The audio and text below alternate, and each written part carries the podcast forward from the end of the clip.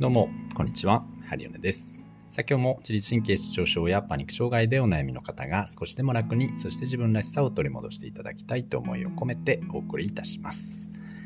今日はですね、えー、心を鎮めるトレーニング法としてですね、まあ、僕が、まあ、以前ね、えー、ずっとやっていたこと、まあ、今も最近もちょこちょこやってるんですけれども、まあ、それについてね、えー、今日はちょっとお話をしてみたいなと思います。まあ、そのね、心を鎮める最強のトレーニング法、これはまあ何かと言いますと、まあ、瞑想なんですよね。結果的に言うとですけど、瞑想です。瞑想って皆さんやったことあります？ね、なんかちょっとうさんくさかったり、ちょっと宗教っぽかったり、なんか何なの瞑想ってって思われる方も多いかもしれません。僕もそう思っててね、瞑想って何なん？みたいな。あの、なんか、よくわからんのですけどって思ってたんですけど、まあ、意外と、うん、やってみるとね、すごくいい。あの、めちゃめちゃいい、えー、です。あの、よくね、海外の方なんかが意外と瞑想を取り入れていて、海外の格闘家とか、なんでしょうね、なんかそういうそのアスリートとかがよく、えー、取り入れられたりね、えー、してて、まあ、それを YouTube とかで見て、まあなんか興味持ってね、なんか、なんでしょうね、僕のちょっとこれ偏見ですけど、なんかこう、アジア人とかが瞑想やってんのもあんまりこう、うん、なんか心惹かれないんですけど、なんかその、筋肉ムキムキの、もうなんか、アメリカ人のなんか、格闘家のすごいボクサーみたいな人がすごいこう穏やかに瞑想をしてるのを見てるとなんかすごくこういいものに見えてくるっていうか、まあ、これは僕のねちょっとあの偏見かもしれません。はい。本当にあの気分を害してしまう方がいたら申し訳ないんですけども。なんかそのギャップというかね、なんかこう、すげえムキムキでそういうの興味なさそうな人がやってるっていうのが、すごく僕的には興味的、興味深くてですね。でそれで、あの、いろいろ、うん、調べてやってみたりしたんですけれども、結果ね、めちゃめちゃいい。で、これ、毎朝ね、だいたい10分ぐらいやることを、僕は1ヶ月かな、えー、続けた時期がありました。毎日ずっと、えー、瞑想をやっていて、10分ですからね、朝の10分。だいたい仕事が始まる前の、えー、10分間を、まあ、ゆっくりですね、目を閉じて、えあぐらをかいて、で、そこから、ゆっくりね、呼吸を吸って吐いてっていうことをやってました。で、僕の場合は YouTube でね、えー、10分瞑想と調べまして、えー、まあ、そこでなんか、うん、なんて言うんですかね、こう誘導瞑想って言ってね、えー、まあ、インストラクターさんがこう瞑想を誘導してくれるようなあやつがあって、で、初心者向けとか、まあ、いろんなインストラクターさんがいるので、まあ、お好きなね、え方を選んでいただければと思うんですが、まあ、僕もその中でね、お一人すごく、うん、穏やかな気持ちになれる人がおられたので、まあ、その人の、えー、瞑想を毎朝10分、同じ動画見てましたけれども、ずっとやってまして、それでね、結果的に何が起きたかっていうと、僕結構緊張しいなんですよね。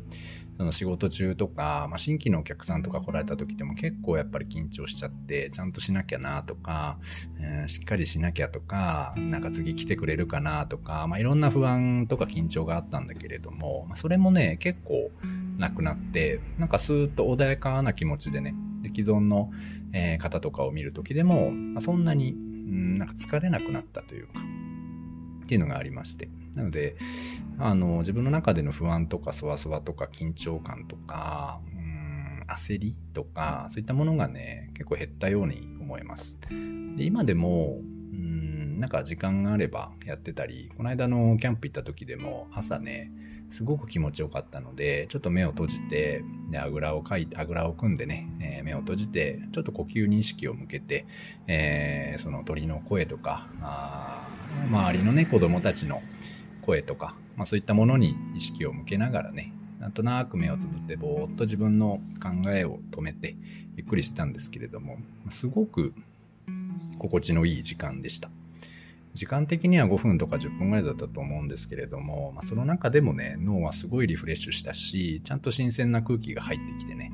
えー、なんか、あの、寝れなかったんだけれども、すごく快適な朝を迎えることができてね、えー、非常に良かったなと思ったりしております。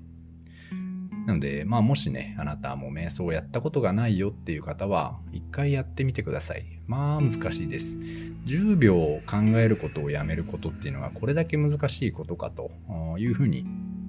あの思えると思います。で、瞑想の目的というものはですね、まあ一つは呼吸に集中することなんですけれども、そのもう一つはですね、自分が何考えてんだろうなっていうことを見ることにあります。なので、この考えを止めよう、止めよう、止めようではなくて、自分の中からどんどん湧き上がってくる、その考えの波というか、思考の、うーん、なんかこう、どんどん湧き上がってきません、自分の声というか、ああ、そういえば、ああ、眠たいなとか、ああ、でも、あれだな今日ご飯何しようかなでもこれから仕事か、あの人がこうなって、ああなって、あ、でもそういえば、ああでこうでみたいなのがずっと自分の頭の中で繰り返されるんですよね。で、それを、まあ、無理に止めるわけではなく、こう、観察してほしいんですよね。なんか自分ってよく、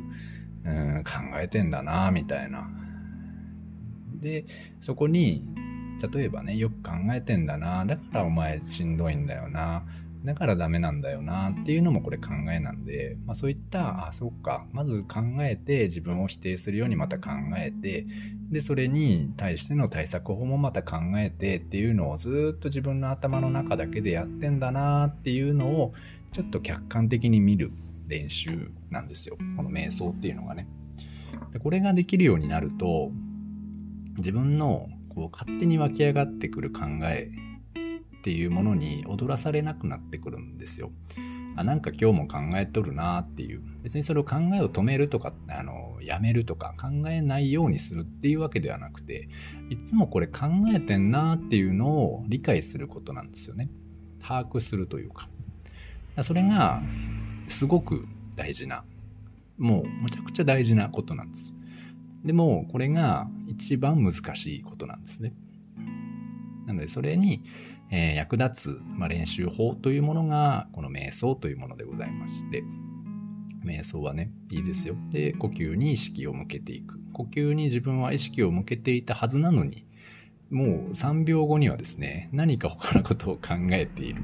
でそういった状況がずっと続きます。で、出てきた考え方をですね、ちょっとぼーっと、観察してみてですね。で、えー、ある程度、なんか、あ、考えてたわって思ったら、ちょっとまたね、呼吸に意識を向けて戻していく。っていうのをね、繰り返してもらえるといいんじゃないかなと思います。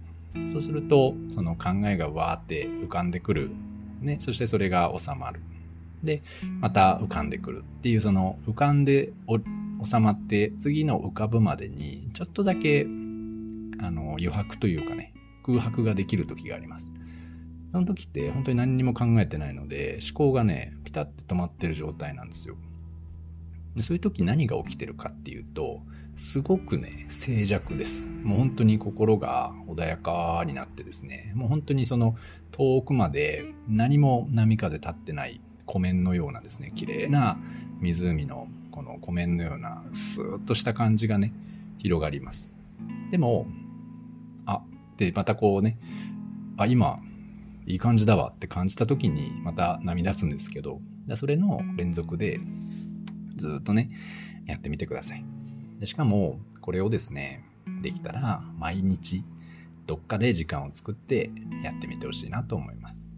おすすめはやっぱり朝ですね。朝心地のいい、まあ今ね、ちょうど天候もいいですし、えー、やってみてはいかがでしょうか。もしくは夜寝る前、えー、でも、その、ちょっとしたリラックスタイムの時にね、自分が不安感出やすい時間帯あるじゃないですか。まあそういった時にやってみるのもいいかと思います。で、何もなしでやるのもね、いいんですけれども、まあなかなか最初はね、それも難しかったりするので、えー、まあ YouTube とかをかけて、えー、やるのもいいんじゃないかなと思います。ポイントは呼吸に意識を向けること、そして自分の思考が湧いてきた時にその思考を眺めてみることってあります。だそこの考えを無理やりですね、止めようとしたり、その湧き上がってきた考えに対して自分で評価を下さないことですね。こんな考え方をしてる私はダメだなとか、何回やってもこの考えが収まらない私ってダメだなとか、まあそういった自己評価を下さないことです。はい、それをずっと毎日、もう短期的な結果を求めないでね、1ヶ月毎日やるんだと思ったら、まあ、1ヶ月10分、まあ、騙されたと思ってやってみてください。僕も結構もうなんか 瞑想してんのか寝てんのかよくわかんない状態もたくさんありましたし、あ、全然今日集中できないわっていう時もあったりはしたんですけど、まあ、それでも1ヶ月続けてるとね、なんとなくあの日常生活変わってきましたので、えー、よければね、やってみてください。はい。というわけで今日は心を整える最強のトレーニング法の瞑想についてちょっとお話をしてみました。またね、えー、何かやってみた感想とかあれば聞かせていただければ嬉しいです。はい。というわけで今日はこの辺にしたいと思います。ありがとうございました。失礼いたします。